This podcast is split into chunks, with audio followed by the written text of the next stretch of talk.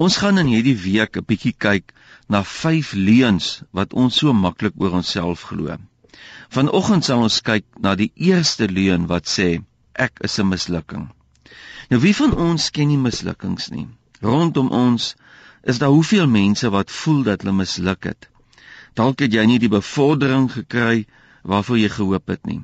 Of dalk het jou huwelik misluk en jy voel jy het sommer in die algemeen misluk in die lewe. Of jy voel sommer net dat jou lewe uitmekaar val en jy wonder waarom God jou gemaak het. Jy dink God het 'n fout gemaak met jou en jy dink by jouself ek is 'n mislukking. Natuurlik maak ons foute. En ons kan sekerlik baie voorbeelde van mislukkings in ons lewe noem. Maar daar's 'n baie groot verskil tussen die woorde ek het 3 keer misluk en die woorde ek is 'n mislukking. Mislukking is 'n gebeure, nie 'n persoon nie. Ek kan dalk misluk het in iets wat ek aangepak het, maar dit beteken nie dat ek as mens 'n mislukking is nie. In elk geval is die meeste mense se suksesse juis deur mislukkings voorafgegaan.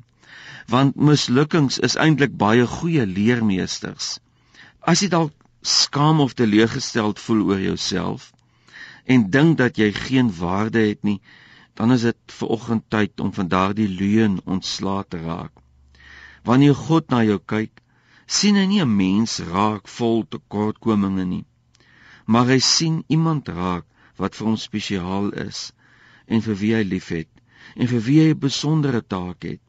Neem nou maar vir Petrus as 'n voorbeeld. Hy het Christus 3 keer na mekaar verloon en absoluut gejok deur in die openbaar voor te gee dat hy nie Jesus ken nie. Ek kan my net indink dat Petrus verskriklik sleg moes gevoel het dat hy Jesus so blaatant verloon het.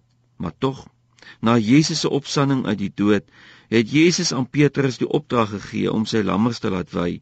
Met ander woorde, om na gelowiges om te kyk en hulle te versorg. Vanuit Petrus se perspektief was hy 'n mislukking. Maar vanuit Jesus se perspektief het Petrus potensiaal gehad en daarom het Jesus hom ook 'n besondere taak en opdrag gegee. Want Christus is altyd bereid om vir ons 'n tweede en 'n derde en 'n vierde kans te gee. Hy skryf ons nie af nie. Ons kan weer oor begin. Moet nooit die leuen koop dat jy 'n mislukking is nie. In God se hand is jy 'n meesterstuk, 'n skepsel van God.